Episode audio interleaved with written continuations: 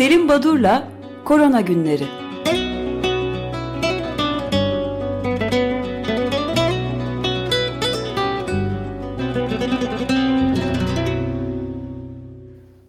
Günaydın Selim Badur, merhabalar. Günaydın efendim, günaydın Feryal. Günaydın. Kardeş. İyi haftalar dileyerek başlayayım. Acil bir haber geldi.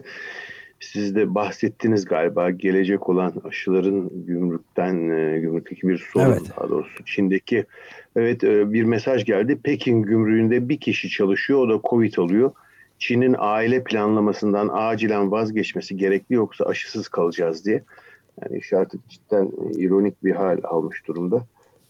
Birazdan bu konuya özellikle bu aşıyla ilgili olarak ülkemizde yapılan çalışmada elde edilen, daha doğrusu çalışmanın belirli bir aşamasında çalışmanın kırılmasından, bunun ne anlama geldiğinden, elde edilen sonuçlardan ve hemen oradan da bu aşıların gecikmesinden ve Çin aşısının çalışmaları Türkiye, Brezilya ve Endonezya'da yapılıyor. Oradaki durumlara bakmak istiyorum.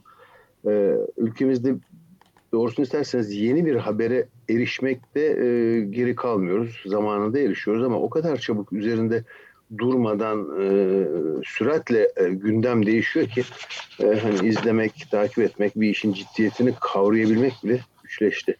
Neyse, şikayet etmeyeyim. Bu haftaya nasıl başladık? Cuma gününden beri günde ortalama 521.800 kadar olgu bildirildi, listeye eklendi. 80 milyonu geçti küresel yeni COVID olguları. Bu 650 binlerden 520 binlere düşmesi bizi yanıltmasın. Birçok Avrupa ülkesi kayıtlarına Noel tatili nedeniyle, daha doğrusu tatil nedeniyle, çünkü 20 Aralık'tan sonra bir tatile giriyor Batı dünyası. Laboratuvarların büyük çoğunluğunun kapatıldığını söylüyorlar. Laboratuvarların kapatılması ister istemez test yapılmamasını ve test sonucuna dayanan bildirimlerin azalmasına yol açıyor. O nedenle bu göreceli 521 bin sayısı bizleri yanıltmasın. Ocağın ilk haftasını beklemek lazım. Laboratuvarlar açılıp da çalışmaya başlayınca olgularda artış olacak. Evet, yani yıl sonu gelmeden de bizim tahmin etmiş olduğumuz gibi Türkiye toplam nüfusuna varacağı ve hatta aşacağı olgu sayısının da söylenebilir. Evet. Yani 81 milyonu geçmiş görünüyor. 2 gün içinde Türkiye nüfusuna bulaşır diye beklenebilir herhalde. Evet. Şimdi haberlere biraz bakalım. Hafta sonu dediğim gibi hem yapılan testlerde hem de COVID ile ilgili haberlerde biraz rehavet seziyorum ama 13 Aralık'ta Dünya Sağlık Örgütü bir açıklama yaptı.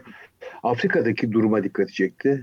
Başından beri Afrika beklenenden daha hafif geçirmekte COVID-19 sorununu, pandemisini ve bildirimde fazla yapılmıyordu. Ancak Afrika'da son bir haftada yeni 74.490 olgu saptanmış. Bu bir hafta içinde kıtalar arasındaki en yüksek artış. Bir hafta içinde Afrika'da %40'lık bir artış olmuş. Çok ciddi bir oran. Amerika'da %11 bu oran. İlk aylarda sıkı önlemler alıyordu Afrika ülkeleri. Hem ülkeler arası hareketliliği hem de aynı ülke içinde gidiş gelişleri, bir yerden bir yere gidişleri engellemişti, yasaklamıştı. Ancak son zamanlarda uluslararası uçuşlar serbest bırakıldı birçok Avrupa ülkesinde, örneğin Ruanda, Kenya ve Senegal'de ve bunun sonucu olarak ve önlemlerin biraz gevşetilmesinin sonucu olgu sayısı artışmaya başladı. Şimdi bu son 3-4 gün içinde Avrupa ülkelerinde aşılamalar başladı ama soru, acaba bu aşılama pandemiyi sonlandıracak mı? Hani Fransa'da Sağlık Bakanı Olivier Veran diyor ki virüsün dolaşımını azaltamıyoruz. Günlük biz 5.000'in altına çekmeye çalışıyorduk ama hiçbir zaman son 10 günden beri 15.000'in altına düşmedi olgu sayısı. Hastaneye yatışlarda günde yaklaşık 1.500. Bu nedenle yılbaşı kutlamaları ve yemekleri yapılmasın. Bu Amerika'da Şükran Günü, daha sonra Avrupa'da ve Hristiyan aleminde Noel, Christmas, şimdi yılbaşı kutlamaları. Örneğin Belçika garip bir karar almış. Yılbaşı yemeği için evinize sadece bir kişiyi çağırabilirsiniz diye. Hani bir çift, bir arkadaşlarınızı çağıracak olsanız bir kişi gelebilecek demek ki. Da ilginç. İran'dan haberler var. Orta Doğu'nun en çok... Kurayla mı seçilecekmiş? Evet, onu bilmiyorum tabii. Yöntemini de açıklamışlar mı? Hayır, yönteme ait bir şey yok. Belki Flaman ve Valon bölgesinde farklı uygulamalar vardı. Birbirlerini kıskanmasınlar diye. O saptamayı bir haber yapmamışlar. Orta Doğu'da en çok etkilenen ülke ve aşılama stratejisi çok belirsiz olan ülke İran. İnsanlar çok kaygılanıyor ve sosyal medyadan olup bitene, hükümete alınan kararlara çok ciddi tepki varmış. Özellikle döviz transferi sorun İran'dan, biliyorsunuz. Yurt dışına bu nedenle aşı siparişleri ve aşı alımında bir takım zorluklar, başka ülkelerin yaşamadığı zorluklar yaşıyorlar. Bir de Amerika Birleşik Devletleri'nin blokaj yapıp yapmayacağı endişesi var. Çünkü birçok, yani pandemi öncesinde birçok çocukluk çağı aşısının İran'a girmesi ciddi bir şekilde engellendi. Bu bir gerçek. Ve bir dönem İran özellikle Küba ile anlaşma yapıp kendi aşısını üretmeye başlayana dek çok sıradan enfeksiyon hastalıklarından çocuk ölümleri çok artmıştı İran'da. Yani bu ambargo ile böyle bir olumsuzlukla yaşıyor. Benzer bir durum acaba pandemi aşısı içinde yaşanır mı diye soruluyor. Şimdi Avrupa salgının ilk aylarında da çeşitli ilaçların girmediği söyleniyordu. Ölümlerde, radikal ölümlerde pay sahibi deniyordu ambargo. Avrupa genelinde 25 milyon olgu aşıldı. Avrupa cidden yani olgu saptamada ve hastalığı yayılmasında hala önemini yitirmiş değil. İsrail ilginç. 3. kapanmaya gidiyor İsrail. Hong Kong'da da dışarıdan gelenlere uygulanan bu ilginç bir karar. Karantina süresini 2 haftadan 3 haftaya çıkartmışlar. Nedeni de bazı olgularda inkübasyon süresinin 14 günden daha uzun olduğunu saptanması. Şimdi bizde tam aksi yapıldı, biliyorsunuz. 14 günden 10 güne indirildi. Fransa'da, Belçika'da 7 güne indirildi. Hong Kong ise bunu 3 haftaya çıkartmış durumda, 21 güne.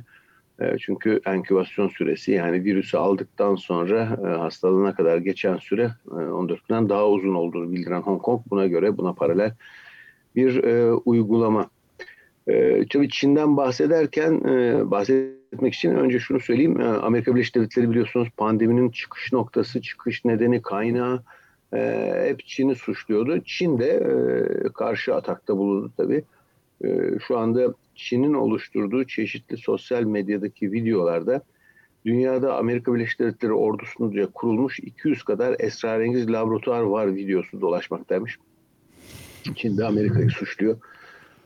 Böyle bir oyun, suçlama oyunudur gidiyor. Şimdi Selim Badur, bir şey sorabilir miyim? Bu arada Dünya Sağlık Örgütü Genel Direktörü Gebreyesus'un bir açıklaması oldu. Covid-19 son pandemi olmayacak, salgınlar hayatın bir gerçeği diyor ve önemli bir uyarı. Tarih bize bunun son pandemi olmayacağını ve epidemilerin hayatın bir gerçeği olduğunu gösteriyor. Bize insan sağlığı, çevre ve hayvanlar arasındaki bağı gösterdi deyip iklim kriziyle mücadele ve hayvan yaşamını iyileştirme olmadan bu başarıya ulaşmanın imkansız olacağını söylüyor. Önemli bir açıklama. Yani en az 80 milyon kişiyi etkilemiş Çin'de ortaya çıktıktan sonra ve 1.750.000 kişinin hayatını kaybetmesine neden olduğunu da açıklayıp, yani uzun zamandır dünya aynı döngü içinde panik ve umursamazlıkla ilerliyordu. Bir salgına para harcıyor, bittiğinde unutuyoruz. Bu çok tehlikeli bir döngü demiş. Evet, bu haberi programın en sonunda değinecektim. Sona saklıyordum. Bunun pazar günü Dünya Epidemilerle, Salgınlarla Mücadele Günü bağlamında söylemişti. Şimdi ben bu aşılamalara ait uygulamalara geçeyim. Mesela Fas hükümeti 65 milyon aşı siparişi verdi. Çin'den veriyor ama Çin'den Türkiye'nin aldığı aşıdan değil, Çin'in bir diğer aşısı Sinovac'ın değil, Sinopharm şirketinin aşısını ve AstraZeneca'dan alacakmış. Şimdi kimler aşılamaya başladı? Rusya, İngiltere, ABD, Kanada, Meksika, Şili Aralık ayında başladılar. Ama ilk ülke Çin aşılamaya başlayan, çünkü yazın başladı Çin aşılamaya.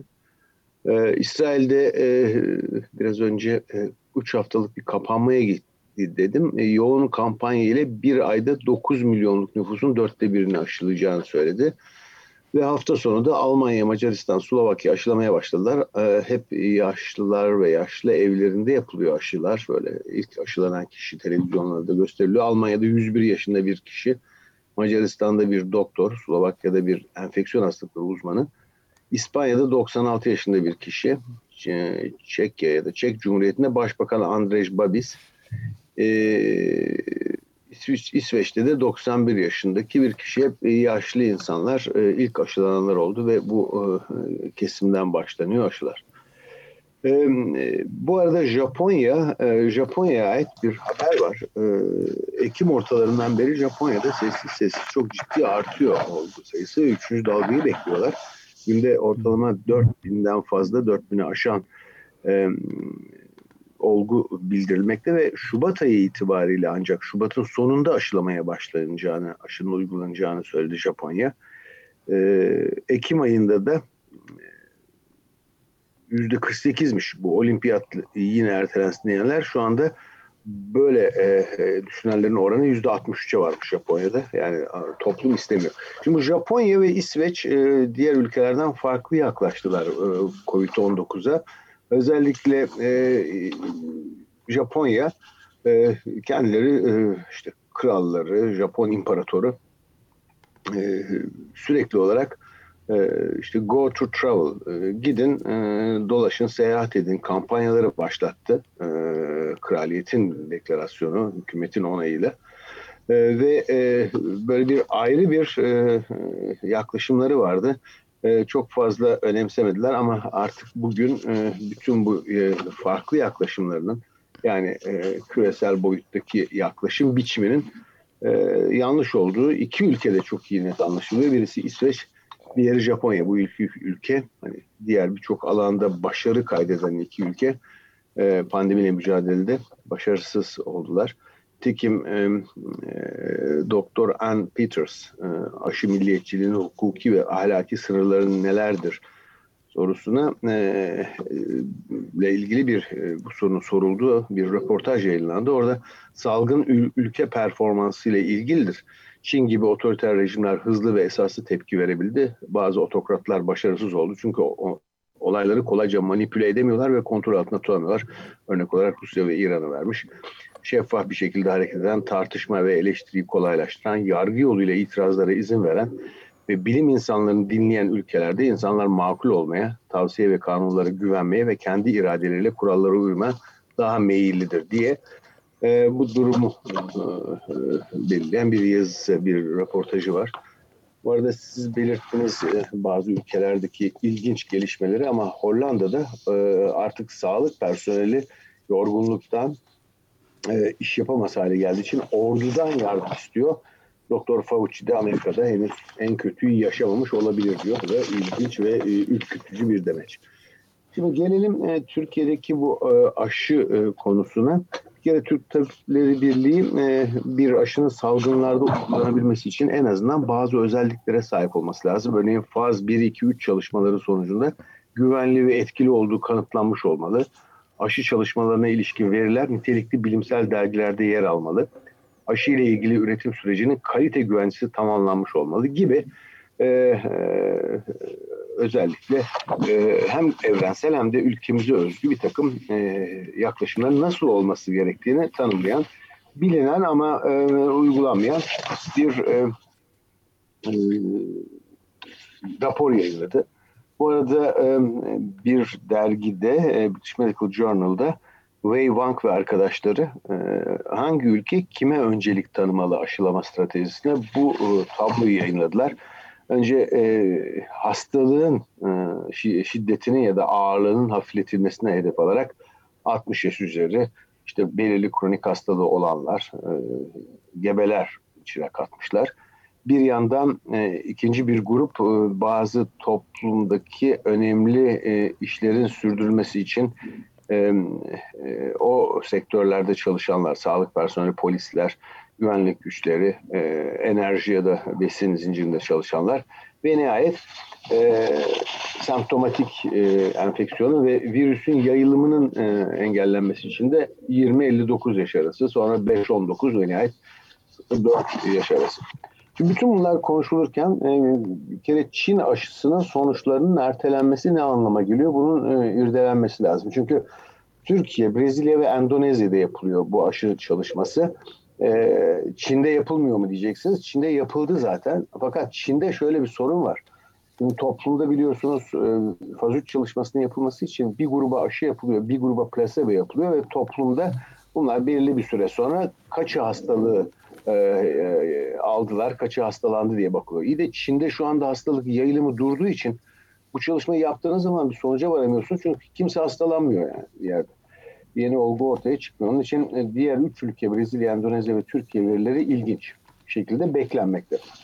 Ancak önce Brezilya'nın açıklanacağı söylendi. Sonra Brezilya'dan ilginç bir açıklama geldi. Bizde yapılan çalışmada Sinovac'ın aşısı olan Coronavac'ın etkinliği %50'lerin üzerinde dendi. Gayet böyle yuvarlak bir demeç verildi, bir açıklama yapıldı. Ve Brezilya basınında biz karar alıp bu aşıyı uygulamak için Türkiye'den gelecek sonuçları bekliyoruz dedi. Bu arada Endonezya, Brezilya'nın sonuçlarını bekliyor haberi geldi. Ama bütün bu merakları gidermek için Türkiye kendi çalışmasının 13.000 kişiyi kapsaması gerekirken 1.322 kişinin çalışma sonuçlarını kırdı. Bu kırma aslında ne zaman yapılan bir şeydir? Örneğin siz bir çalışma yaparken, aşı çalışmasını yaparken olağanüstü bir durumda, örneğin gönüllülerden birinde ciddi bir yan etki görürseniz ya da bir ölüm ortaya çıkarsa bu gönüllü etken maddeden aşılanan mı hastalandı ya da olumsuzluk yaşadı yoksa aşı dışındaki bir etkenden mi? Bu durumda kırarsınız çalışmayı, yani açarsınız bilim insanlarına kim plasebo aldı, kim aşı aldı. Kırmak bu anlama geliyor ve oradan anlarsınız aşıdan mı, plasebodan mı yoksa rastlantısal mı diye. Yani gönüllünün aldığı maddenin niteliği açığa çıkar. Bu deyim işte Türkiye'nin bu acil durum karşısında çalışma bitmeden kırmasını beraberinde getirdi. Yani bunu gerektirdi ve sonuçta da %91.25'lik bir sonuç açıklandı. Bunu biliyoruz, geçen hafta yapılan bir açıklamaydı bu. Ve bu açıklama tabii Batı basınında henüz sonucu tamamlanmamış bir aşı kullanılacak şeklinde yansıtıldı ki buna pek katılmak doğru değil. Aslında bu tarz çalışma sonlanmadan da bir aciliyet karşısında, bir çaresizlik karşısında, bir acil durumda başvurulan ve başvurulması gereken bir yöntem olduğunu düşünüyorum. Dünya Sağlık Örgütü'nün Independent Türkçe'de bir haber var. Aşıların COVID-19'a karşı koruduğunu gösteren kanıtımız yok diye Independent Türkçe için Dünya Sağlık Örgütü sözcüsü Tarık Jasarevic ile konuşulmuş. Bu haber aslında başlığa taşınan bu aşıların COVID-19'a karşı koruduğunu gösteren kanıtımız yok. Tam öyle demek istemiyor aslında bu kişi ama biraz sansasyonel olsun diye herhalde bu şekilde taşıdılar başlığı. Şimdi farklı ülkelerin neden Çin aşısı kullanma eğilimi var? Brezilya, Türkiye ve Endonezya bunlar birer örnek teşkil ediyorlar. Batı ülkeleri arasında Çin'den gelen Sinovac aşısını kullanan yok. Örneğin Endonezya şöyle bir açıklama yapmış. Endonezya'daki bir yetkili bu COVID-19 aşısını Endonezya'da yürüten ekibin başı Reuters ajansına. Biz demişler Pfizer'in aşısıyla da ilgileniyorduk. Pfizer BioNTech aşısıyla ama bir kere eksi 80'lik bir saklama koşulu olduğu için 270 milyon kişiyi, ki bunlar 17 bin küçük adaya dağılmış durumdalar. Bunları biz idare edemezdik. Bütün bunu kontrol altına alıp bu lojistiği, dağıtımı sağlayamazdık. Zaten birçok aşıda, soğuk zincir gerektiren aşılarda aşıların %50'sini biz bu nedenle kaybediyoruz. Heba oluyor demişler. Bu ilginç bir durum. Şimdi ben doluyor. Bu nedenle birkaç tane yeni gelişmeye değinip programı öyle sonlandırayım. Birincisi Moderna aşısı. Bizde zaten çok sözü edilmiyor. Şu anda Amerika Birleşik Devletleri'nde üretilen ve özellikle ABD için kullanılacak olan mRNA aşısı.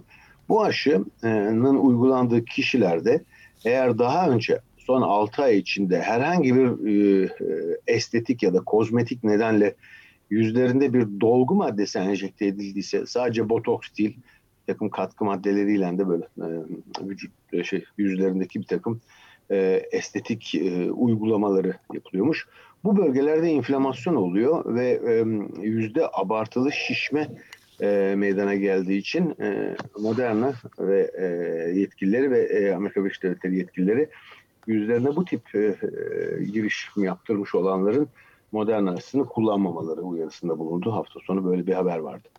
İlginç olan bir haber, Hindistan'da Codagenix ve Serum Institute of India, bunlar tek doz kullanılan, buruna sprey şeklinde uygulanacak olan atenüye bir COVID-19 aşısı geliştirdiklerini söylediler. Farelerdeki gerçekleştirilen hayvan deneyleri aşaması olumlu sonuçlar verdi. Pratik açıdan inanılmaz büyük bir kolaylık kitle aşılamasında, hem enjeksiyon yok, buruna sprey şeklinde uygulanacak, hem de tek doz halinde. Bu önemli bir gelişme. Faz 1 çalışmalarına başlıyorlar. Bunu belirtmek istedim. Bir de Çin bu kez BioNTech aşısını da kullanılan mRNA teknolojisini uygulayarak bir aşı üretiyor, ama termostabil, yani -80, -20 gerektirmeyecek bir mRNA aşısı geliştiriyorlar. Bu iki gelişme, bu iki önemli, tabii bugünden yarına hazır olmayacaktı bu aşılar, ancak bu çalışmalar var. Hep deniyordu bu süreç. 2021'de birçok yeni aşı çalışması da sürdürülecek. Sadece adı geçen aşılarla yetinmeyeceğiz diye. Buna ait iki gösterge. Sürem doldu ama özellikle antikorlar ne kadar kalıcı, ne kadar süreyle antikorlar var oluyor ve koruyor bizi. Bu konu biliyorsunuz önemli bir konu. Aşıların da etkinliğini ölçmek, belirlemek açısından onlardan ne kadar yararlanacağız. Bu konuyla ilgili isterseniz Perşembe günü yılın son programında buna bakalım. Çünkü çok çelişkili haberler var. 8 aydan uzun süre bizi koruyor diyenlerden, bir ayda kayboluyor bu antikorlar diyenlere. Ama sanıyorum bireysel faktörler, kişisel özellikler etkiliyor antikorların kalışını. Bir bu konu, bir de yılı herhalde İngiltere'deki ortaya çıkan bu varyant konusundaki gelişmelerle onun ne kadar önemli olduğunu biraz o konuya bakarak bitirmekte yarar var. Ben burada durayım ve size iyi yayınlar diliyorum efendim. Çok teşekkür ederiz. Görüşmek üzere Selim Badur. Sağ olun. İyi günler. Görüşmek üzere. Teşekkürler.